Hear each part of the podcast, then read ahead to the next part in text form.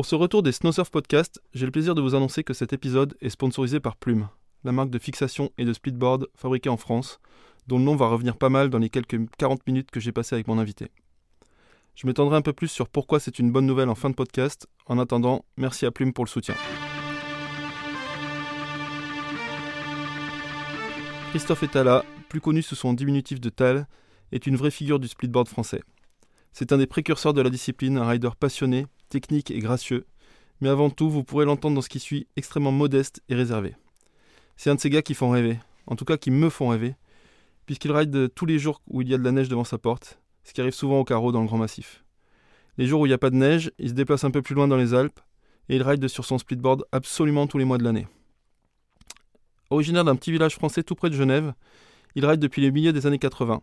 Entre autres boulots qui lui ont permis de vivre sa passion, il a été berger et gardien de parking. Comme il dit, ça prend pas trop de temps de cerveau. Ce qui lui a permis de réfléchir au matos de ses rêves. Il a ainsi développé des fixations plumes et plus tard les splitboards de cette marque. Il se lance aujourd'hui dans une boost de splitboard hybride dont on va pas mal parler dans la deuxième partie de ce podcast. Plongé dans l'univers fabuleux du Grand Tal.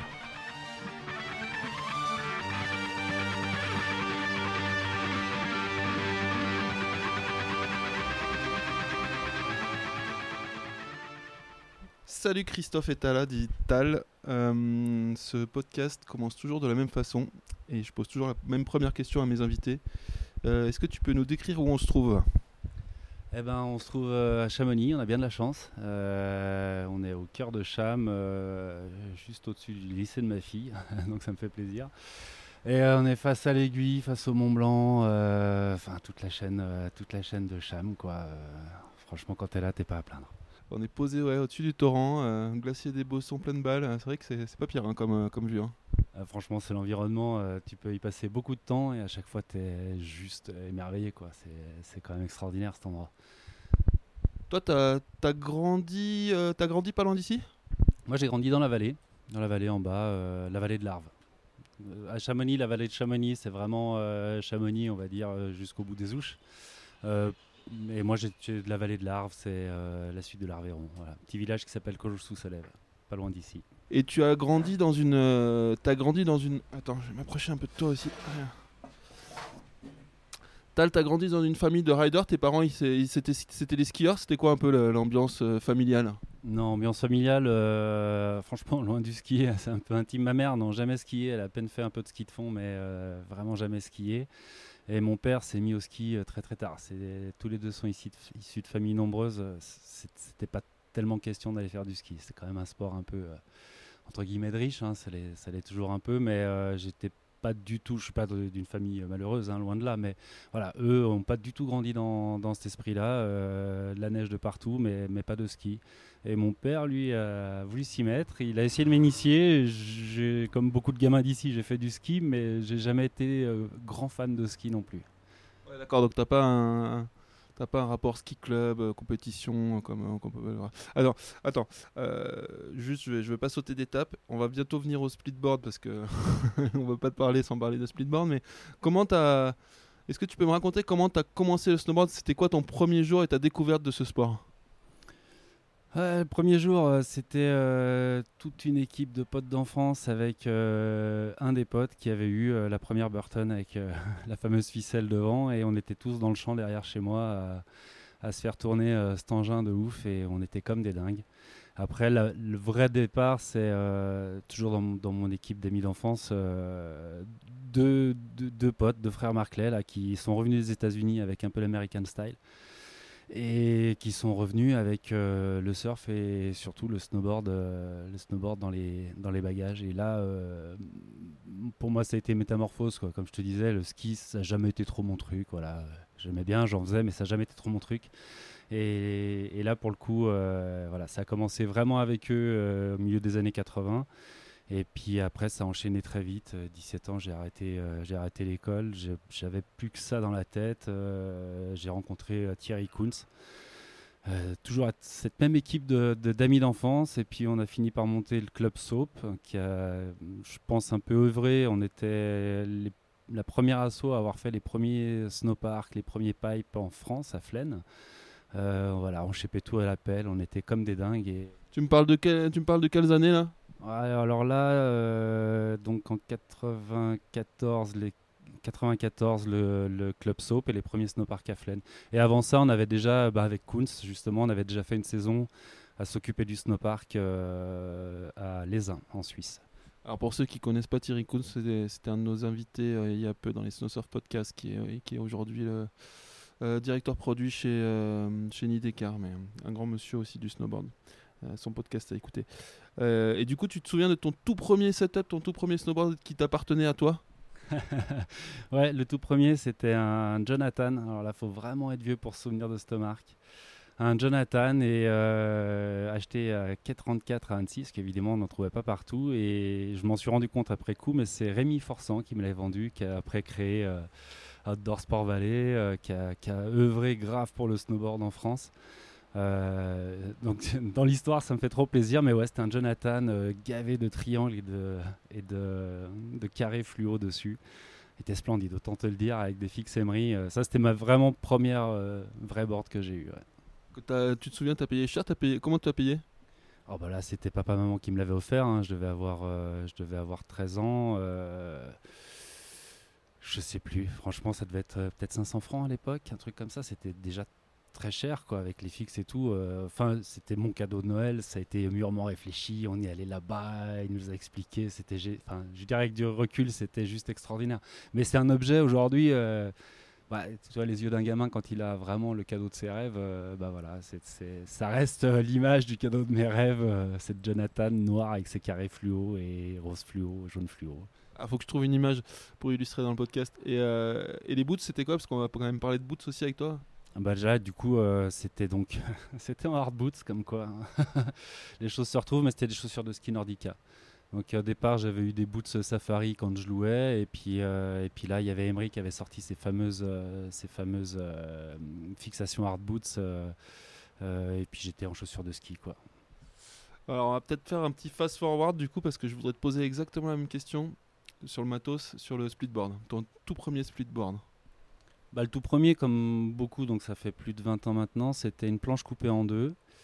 Et c'était euh, c'était une Donuts, la toute première. Alors, c'est pas la toute première que j'ai ridée, c'est pas la toute première que j'ai eue, mais la toute première que j'ai fait, ouais, c'était une Donuts euh, avec la feuille de cannabis au milieu, dont j'ai oublié le modèle, dessinée par Thierry Kunz, qui était extraordinaire. Non, non, la toute, toute première euh, que j'ai eue, c'était une, une A snowboard mes planches coupées en deux, hein, donc on parle bien de, trucs fait maison. Et ça, c'était Serge Cornilla qui m'en avait fait cadeau à l'époque et euh, qui a plus que participé, a bien, bien changé ma vie aussi à ce moment-là. Et c'était tu celle que tu as fait, la Donut, tu as utilisé les, systèmes voilés, le kit voilé ou c'était tout fait main? Non, c'était kit voilé. Alors j'avais fait des bricoles au départ, mais euh, non, non, très vite, on s'était démerdé pour avoir ces kits voilés. Euh, bah, moi, je les avais eus à travers à travers Serge, un Cornilla qui, euh, qui, avait quand même pas mal de connexions, qui passait déjà tous ses étés en Amérique du Sud, qui, qui brassait déjà. Euh, voilà, c'était les, toutes premières prémices, mais euh, quand il a commencé à me parler de ça, ça m'avait fait tilt et, et il m'a offert ce kit, ce kit voilé que j'ai mis sur ma, board, ma vieille board Donuts. Et, je l'ai toujours d'ailleurs, ce kit. Et c'est quand même une pratique que tu as poussée assez loin parce que quand je, quand je regarde ce que tu fais sur les réseaux sociaux, j'ai l'impression que tu rides quasi, quasi tous les jours aujourd'hui. Euh, tous les jours quand la neige est devant la porte, grosso modo, et toute l'année, euh, toute l'année euh, partiellement.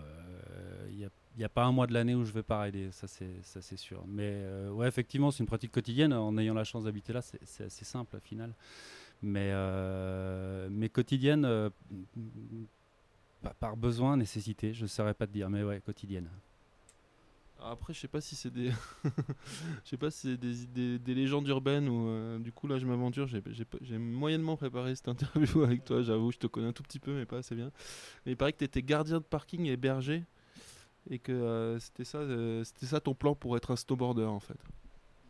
Eh ben ouais, exactement. ouais, j'ai effectivement fait ça pas mal d'années.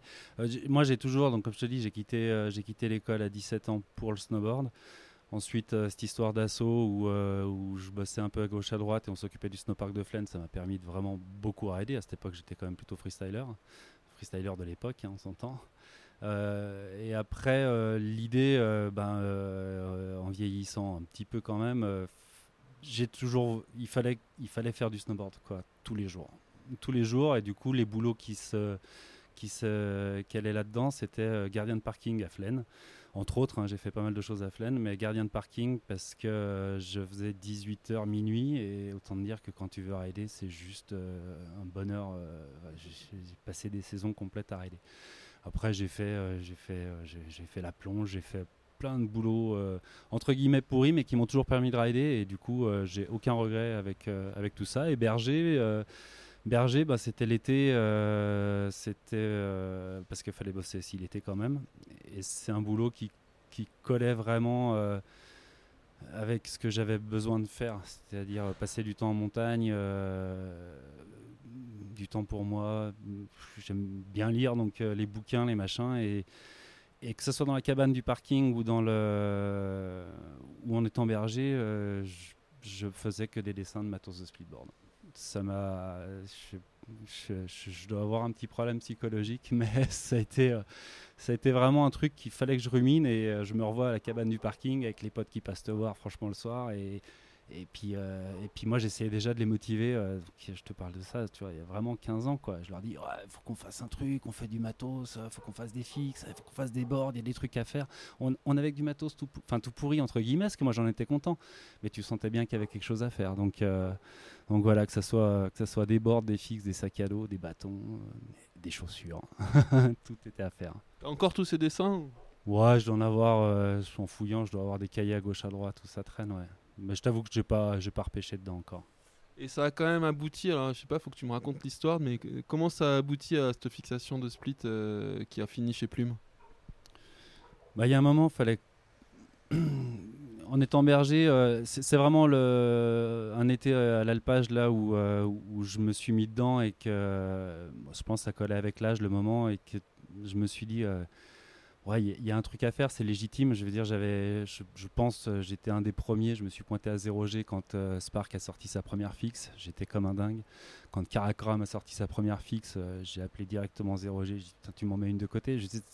J'avais même pas l'idée du prix. C'était juste logique d'avoir ce genre de matos. Et donc après, en étant berger, euh, j'avais quand même beaucoup de temps. Hein. Tu regardes des moutons manger, je veux dire, c'est pas non plus, euh, ça te prend pas non plus tout ton esprit. Donc, euh, donc j'ai cogité. j'avais l'alpage au-dessus de la vallée de l'Arve, capitale mondiale du décolletage.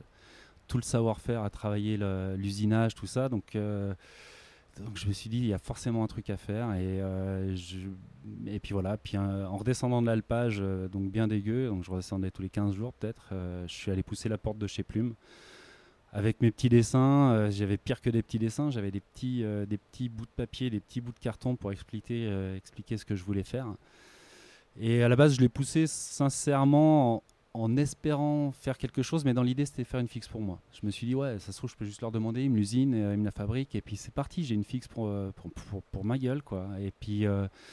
Et puis après, une fois que tu t'investis dans ce genre de petits trucs, ça paraît anodin, mais voilà, du coup, euh, Albert m'a dit, euh, bah euh, ouais, mais bon, ça coûte machin. J'ai commencé à monter des fixes, des fixes de ski chez Plume pour pouvoir me payer mes, mon truc.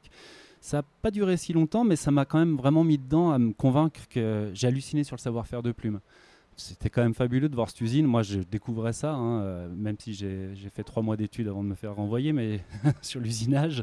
Mais j'avais euh, pas, pas plus d'idées que ça de ce qu'ils faisaient.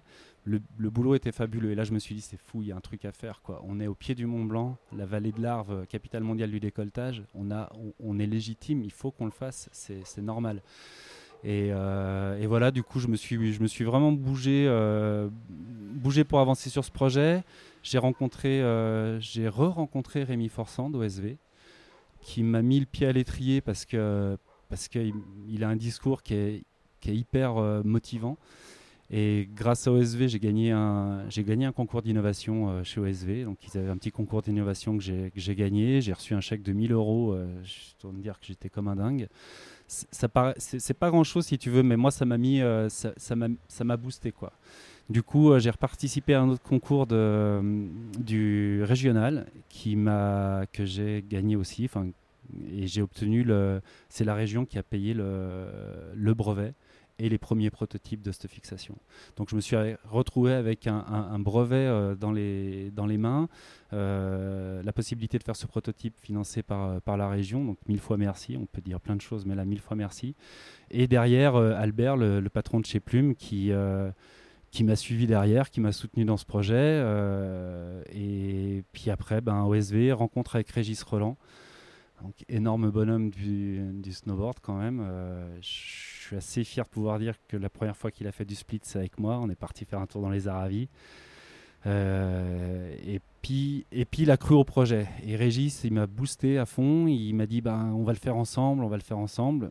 L'histoire a fait que ensemble ça avait été compliqué, mais ça a donné l'idée à Albert de, chez Plume de, se dire mais en fait pourquoi tu le fais avec Régis? On n'a qu'à le faire, euh, on a qu'à le faire nous, on n'a qu'à le faire Plume. Et puis voilà, et puis après ben c'est parti, euh, c'est parti. Et entre le moment où tu descends de l'alpage tout, tout, crado pour aller euh, voir Plume et le moment où, où tu as la première fixation, c'est quoi le, le timing un peu? C'est quoi les années, les timings? Bah, premier proto que j'ai mis, euh, que j'ai mis dans la pente, au final, ça allait assez vite. Ça a duré, euh, peut-être euh, deux mois. Mais c'est un proto qui, dans l'idée, déjà, on voit un peu ce qui existe aujourd'hui, mais évidemment, n'a, rien à voir. Ça a mis un an à ce qu'on ait quelque chose qu'on puisse proposer au public, aux riders. Et du coup, bah pendant une année, c'est quand même déjà long, quoi. Hein. Moi, je te passe toutes les phases de test. Donc, j'ai passé du temps sur la neige avec différents protos pour en arriver là. La première année, euh, c'était vraiment une année test. Euh, c'est compliqué à savoir les sections, euh, tout, ce qu'il faut faire pour que ça tienne le coup, pour que ça soit valable. Et on a fait une première année de vente où on en a vendu très peu. C'était une volonté de ma part de faire une toute petite série qui était une série test un peu. Quelle année ça? Ça, c'était en 2012. 2012. Euh, et Spark et Karakoram, tu peux me rappeler un peu, c'est quoi les années à peu près euh, ça, faisait longtemps que ça existait Pas si longtemps, non? Pas si longtemps. 2005, euh, je dirais, pour. 2005 pour Karakoram. Non, 2010 pour Karakoram. 2010 pour Karakoram et 2005 pour euh, Spark. À vérifier, j'ai pas trop la mémoire des dates. C'est vraiment à vérifier, mais ils étaient déjà là. En tout cas, ça c'est sûr. Hein. Euh, d'ailleurs, il faut bien admettre que quand tu as déjà des marques qui sont sur le marché, ça te donne aussi une base de, une test. Hein. C'était des fixes que, comme je te disais tout à l'heure, moi j'ai adoré, je les ai ridés, euh, mais tout en les adorant, tu peux voir les défauts. Ça t'aide déjà beaucoup.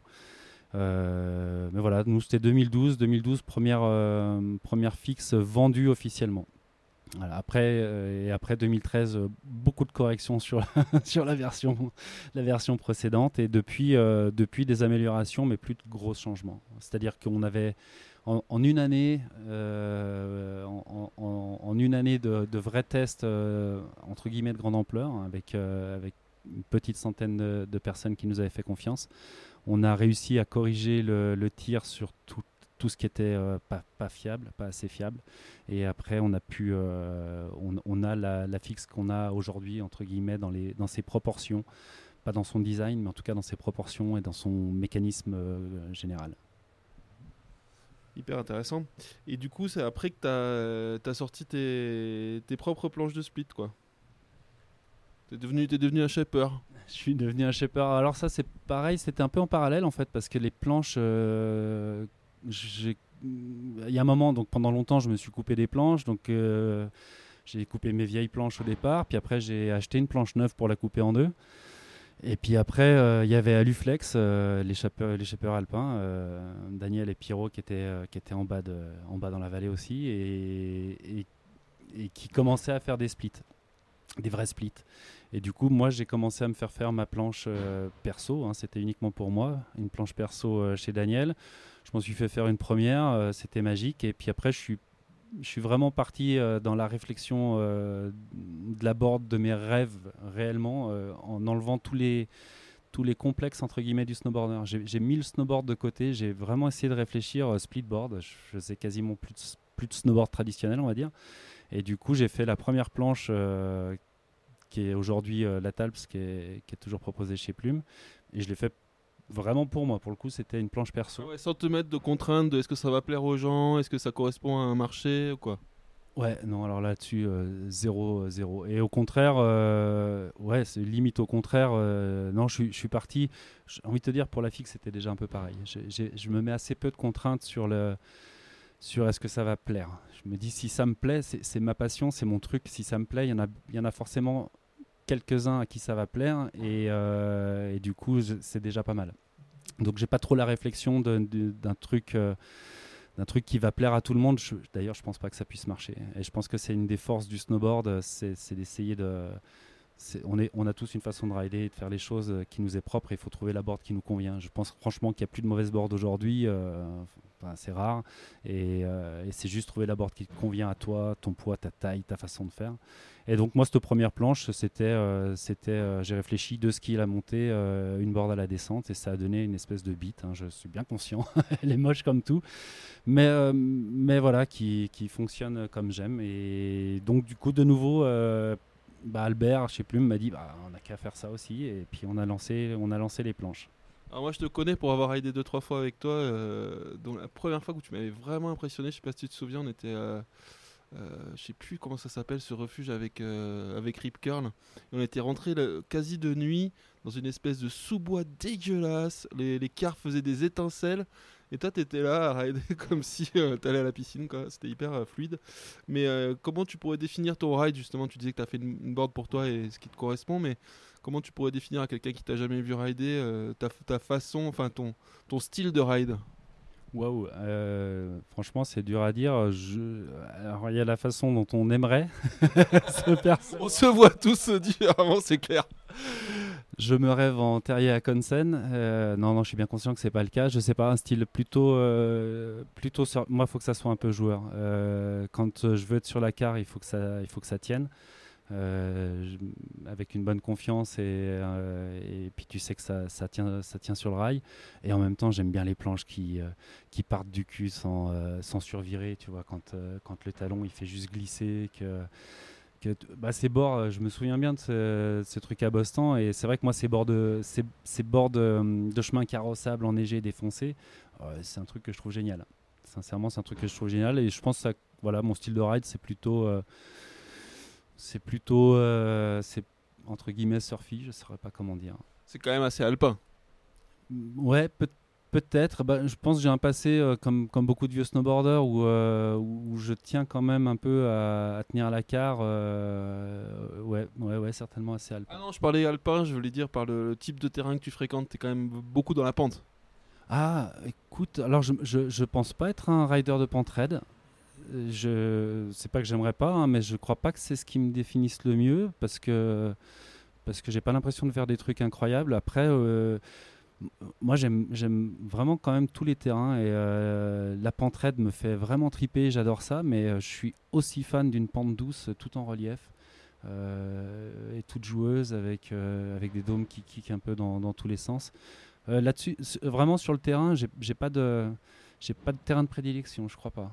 Et je, je pense pas être performant plus dans un terrain que dans l'autre. c'est juste, juste, j'aime bien la pente raide parce qu'elle me fait triper, mais faut, faut j'aime bien la pente douce, quoi. Faut vraiment tout. Et pour revenir au bateau, on va, aborder des bouts ça parce que c'est pour ça que je voulais te parler.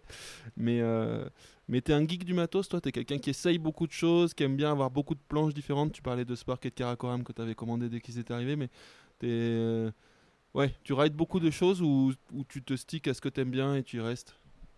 Alors, euh, j'adore essayer du matos. Je pense pas être un geek, mais j'adore essayer du matos. J'ai eu la chance avec euh, Sandra euh, Stavo de Bauge qui m'a fait confiance pendant pas mal d'années pour faire les, tests snowboard. Donc, j'ai eu l'occasion de rider pas mal de planches différentes. J'adore les planches typées. Et après, il y a celles qui me conviennent plus que d'autres. Mais j'aime bien essayer des planches qui me surprennent. Donc ça, ouais, j'adore essayer du matos. Je, je, pense pas être un geek. Euh, j'ai pas plusieurs planches. Moi, moi ma planche perso euh, que, je, que, je, me paye, en gros, c'est euh, c'est une planche avec laquelle j'aime bien tout faire. Il faut qu'elle couvre. Je, je veux pas avoir à choisir le matin quelle planche je vais prendre par rapport au terrain, le machin. Ça, c'est pas du tout mon truc. je sais qu'il y a des planches qui sont plus performantes dans telle condition, d'autres dans telle condition. Mais moi, j'aime bien. je pars le matin, je prends ma planche. J'ai pas un quiver. J'ai pas de quiver d'ailleurs. J'ai qu'une planche. Ouais, ça je peux pas faire autrement. Et c'est pareil pour les fixes et les boots ou? Ouais, c'est assez pareil. Alors du coup, euh, ce qui me donne, euh, ce qui va à l'inverse, c'est que du coup, en développant le matos, ça, ça m'impose d'essayer plein de choses, mais euh, mais la réalité de quand je ride, quand je ride pour moi, enfin vraiment l'idée de me faire plaisir, c'est pas dans l'idée de, de changer de matos. Alors j'en change pour essayer de, les- de le rendre plus adapté à ce que j'aime, mais je change pas de matos par rapport euh, aux conditions ou quoi que ce soit. Non. Bon allez, ça nous amène en pente douce à ce que tu es en train de développer en ce moment et que j'ai vu début juillet quand on s'est fait un couloir. j'ai fait, des étincelles dans ce couloir.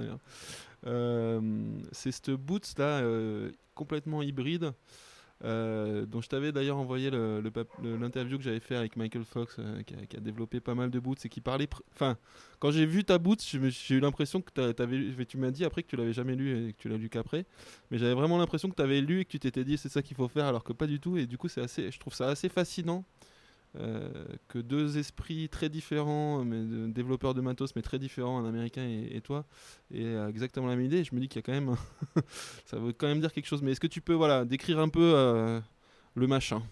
Bah, alors déjà, ça me touche que tu, que, que tu puisses euh, comparer mes idées et les siennes. Euh, effectivement, quand tu m'en as parlé, j'ai, lu ce qu'il ce qu'il racontait. C'est juste énorme. Franchement, alors lui, il a, il a vraiment une vision euh, qui me paraît euh, incroyable, très très bien, euh, hyper.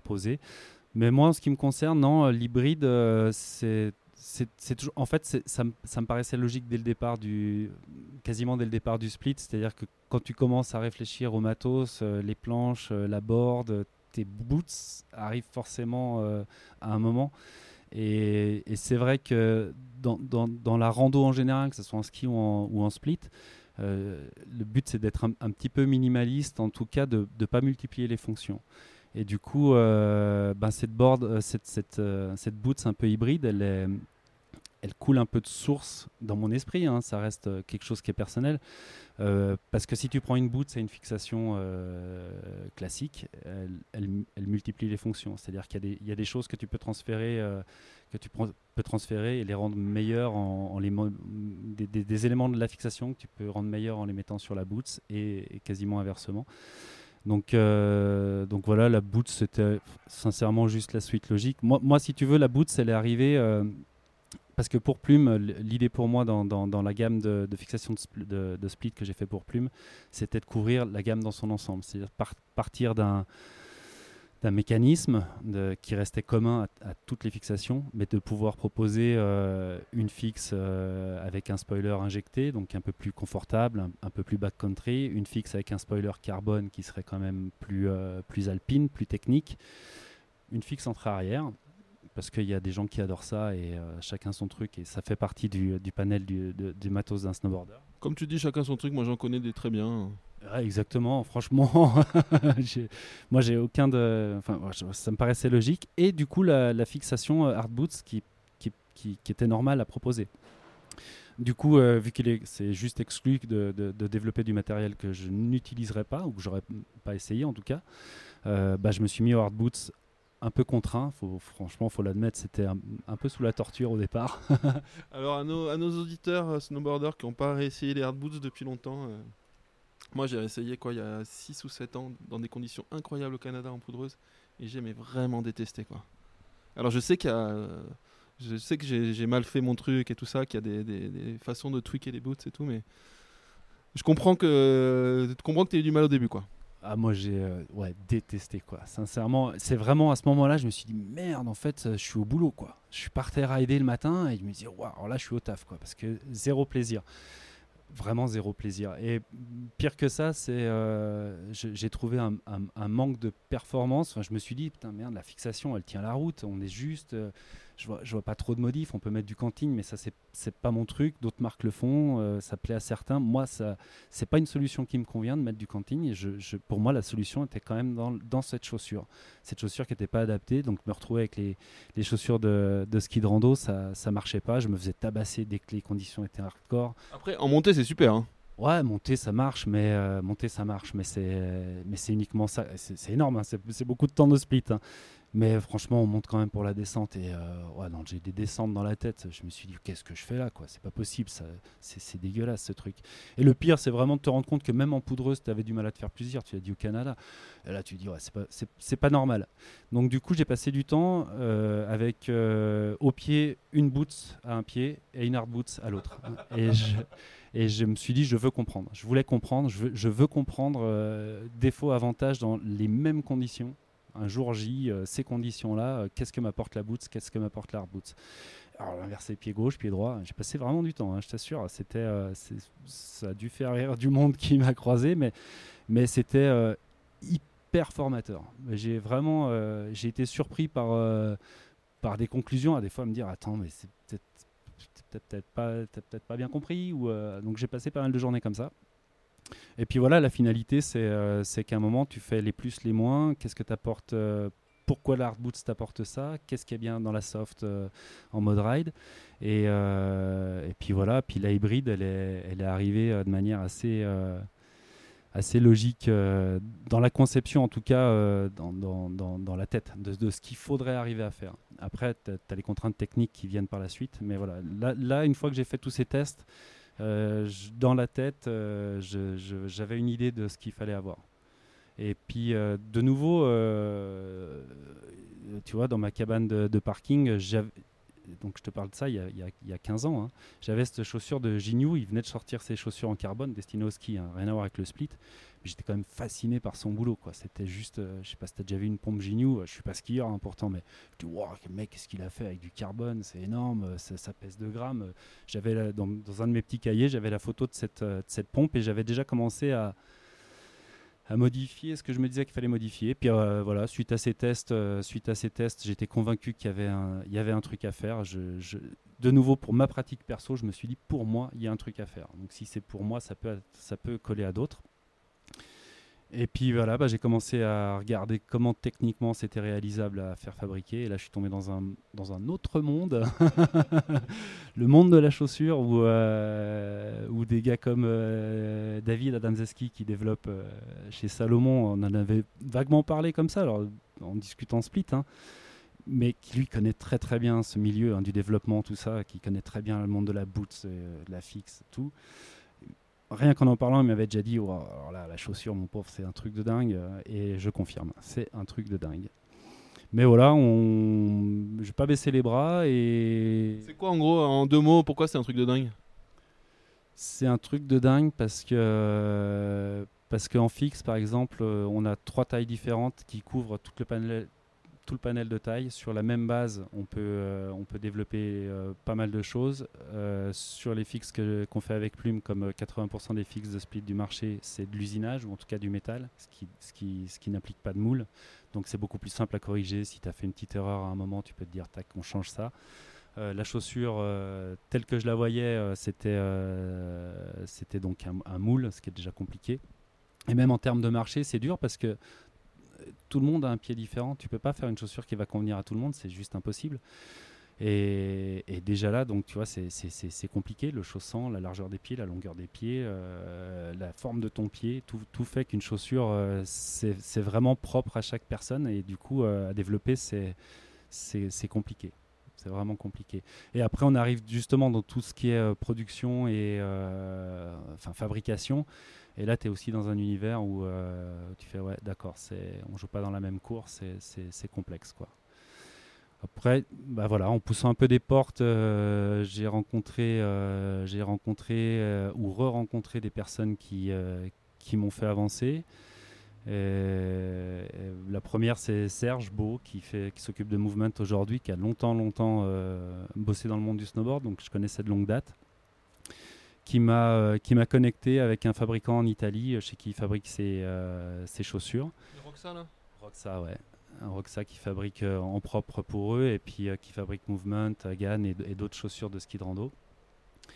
Et puis donc bah, je suis entré en contact avec, avec ce fabricant pour voir comment on pouvait faire pour, pour développer le produit que j'avais dessiné. Quoi. Et puis qui était assez marrant, c'est que du coup, euh, c'est là que l'histoire aussi un peu tournée, c'est que c'est Roxa qui m'a appris qu'ils avaient été contactés par euh, un Suédois, un Norvégien, on ne sait plus trop, mais il y a quelqu'un qui nous a appelé qui veut aussi faire des hard boots. Et moi, un Suédois qui fait du split, direct, je leur dis, mais il s'appelle Ampus Cederholm. Ah ouais, ouais, c'est ça. Je dis, ah bah, parfait, je l'appelle et on s'organise. Et en plus c'est celui qui s'occupe de la marque Furberg donc qui est, assez confidentiel dans le monde du snowboard. Pas, dans les pays nordiques. Hein. Exactement. Pour nous, en tout cas, assez confidentiel dans, le monde du snowboard, mais qui est quand même, euh, qui est quand même connu euh, dans les pays nordiques et qui commence vraiment à avoir une belle image en split. Et voilà, j'ai appelé en plus et on s'est, on s'est, on s'est vu en Autriche sur un événement split et on a commencé à, discuter. On s'est dit, c'est, parti quoi. C'est, euh, c'est le feu. On était sur le même truc. Il avait essayé les hard boots. Il avait été dégoûté du hard boot. Ça se dire, c'est vraiment trop de la merde.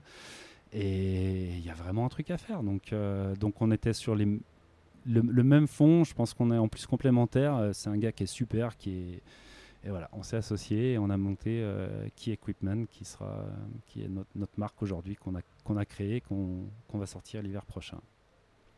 Et alors, est-ce que tu peux me décrire, parce que parler d'une Boots hybride, je je sais pas ce qu'on s'imagine dans sa tête. Moi, j'ai vu celle que tu avais l'autre fois, qui était quand même un beau proto.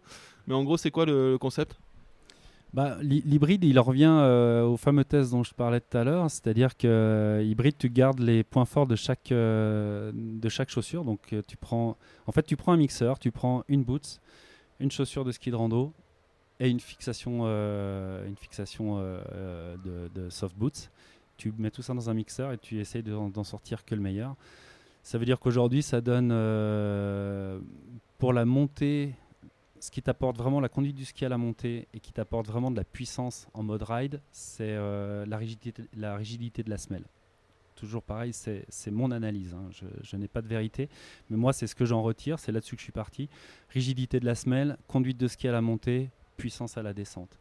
Ce qui t'apporte le toucher de neige, c'est d'avoir du, flex et un beau mouvement de la cheville. C'est-à-dire qu'en snowboard, tu, travailles avec tes genoux et tes cuisses pour, euh, pour tes appuis. Mais ce qui fait que tu as du toucher de neige et que tu, euh, tu peux rider du trafolé, c'est parce que tes, tes, chevilles ont un certain flex et que tu travailles avec tes chevilles. Donc là, tu viens, donc c'est en front, hein, c'est en appui, euh, en appui languette. Donc là, tu en viens à justement cette languette et le système de forward lean, donc ce, qui fait ton, ton spoiler pour, pour tes appuis carbac et ce qui fait la, souplesse et le flex de ta chaussure en appui front.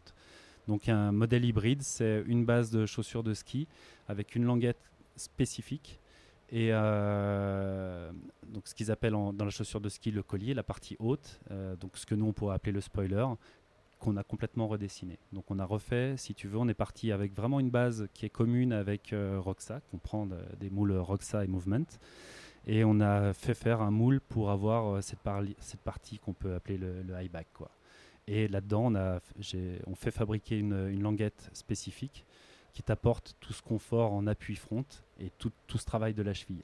Et ensuite, on a intégré un strap. Donc, c'est pas vraiment un strap de snowboard. On a commencé avec des vrais straps de snowboard, mais on s'est rendu compte que c'était c'était pas le mieux. Et pour l'instant, on est sur un strap euh, type euh, euh, strap de, de, ski, on va dire. C'est strap un peu booster pour le coup de pied. Euh, et ça coûte. Enfin, c'était un des trucs qu'on discutait avec euh, Michael quand je l'avais interrogé là-dessus il y a quelques années. Ça coûte hyper cher à développer ça parce qu'il faut il faut plein de moules, il faut plein de tailles.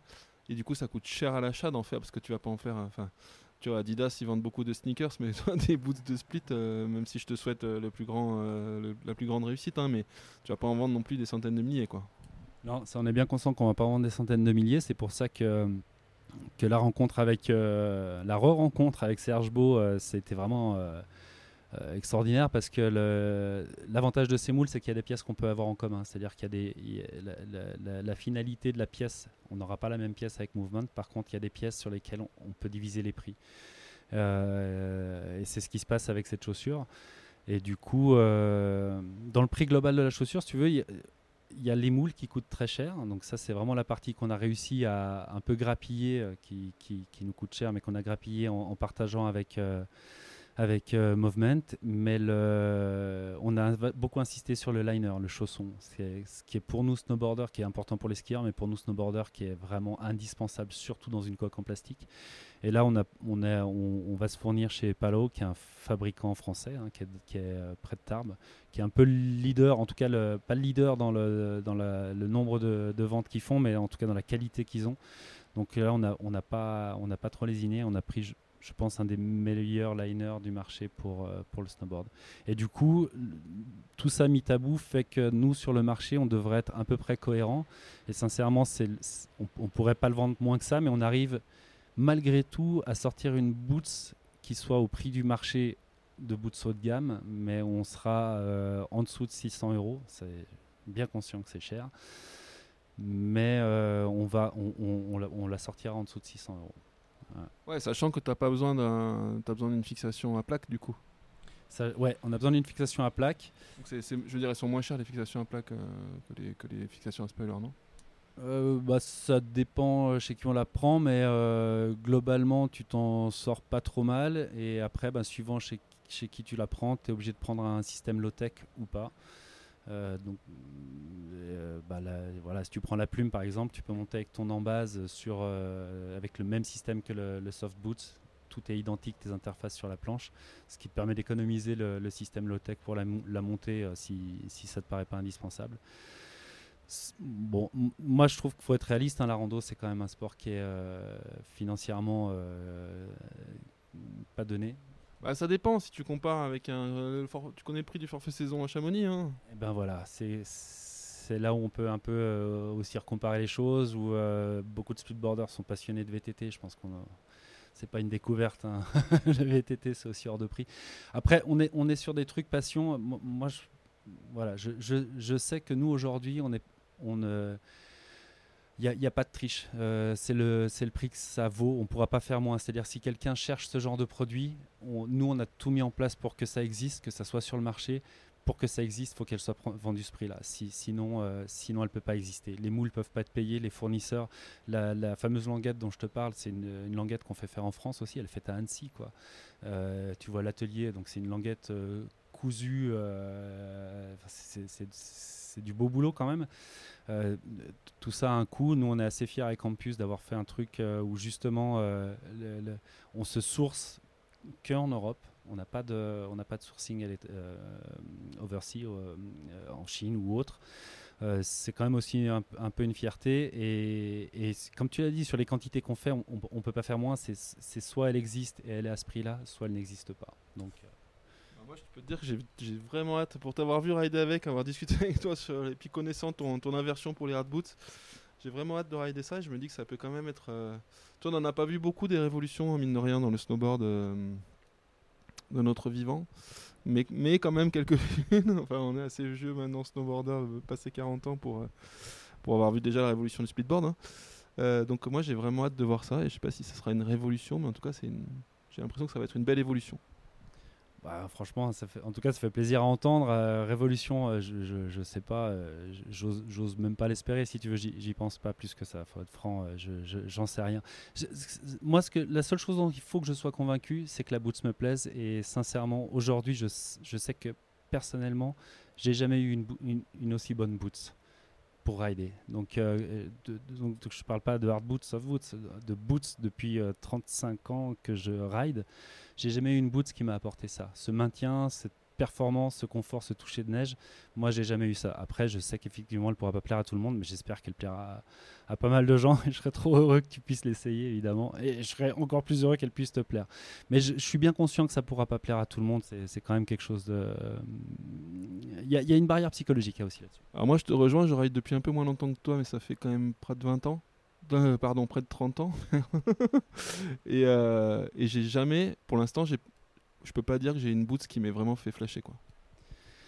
Ouais, c'est dur parce qu'en plus, la plupart des boots, euh, quand tu les mets les premières fois, tu vas faire tes, tes, 5, 6, 8 premières sorties en disant la vache, elle me déglingue les pieds. Et puis tu vas rider une petite saison avec où tu vas dire, ouais, si, ça marche bien. Et puis après, elles vont aller un peu plus en se dégradant c'est ouais c'est pas évident. Et puis vraiment euh, il y, a quand même une combinaison on en revient au même hein. la combinaison boots fixation est hyper importante. Alors moi j'ai pas essayé toutes les combinaisons. Je pense qu'une marque comme Salomon a certainement des, produits qui sont super bien parce qu'ils ils fabriquent les deux et ils ont fait quelque chose qui tient la route. Je les ai pas essayés, je peux pas en parler.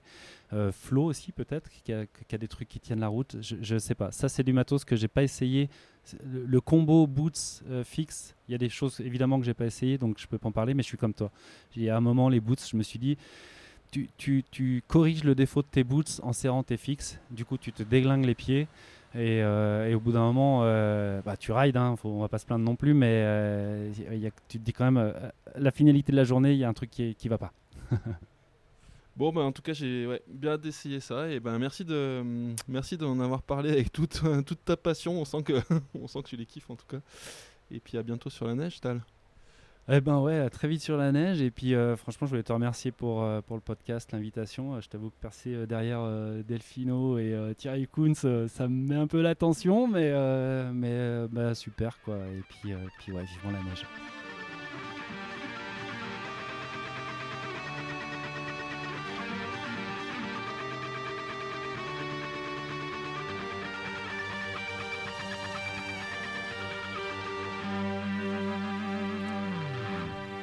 J'adore enregistrer ces podcasts et j'en ai plutôt de bons retours. Il n'y a pas des centaines de milliers d'écoutes, mais assez pour que ça me fasse plaisir de partager ces moments.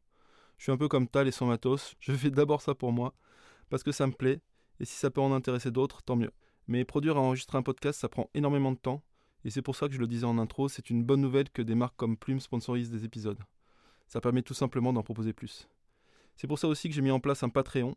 Donc pour les oreilles qui sont arrivées jusque-là et qui se demandent comment montrer leur intérêt et me filer un petit coup de main, vous pouvez aller sur patreon.com slash snowsurfpodcast tout attaché au singulier.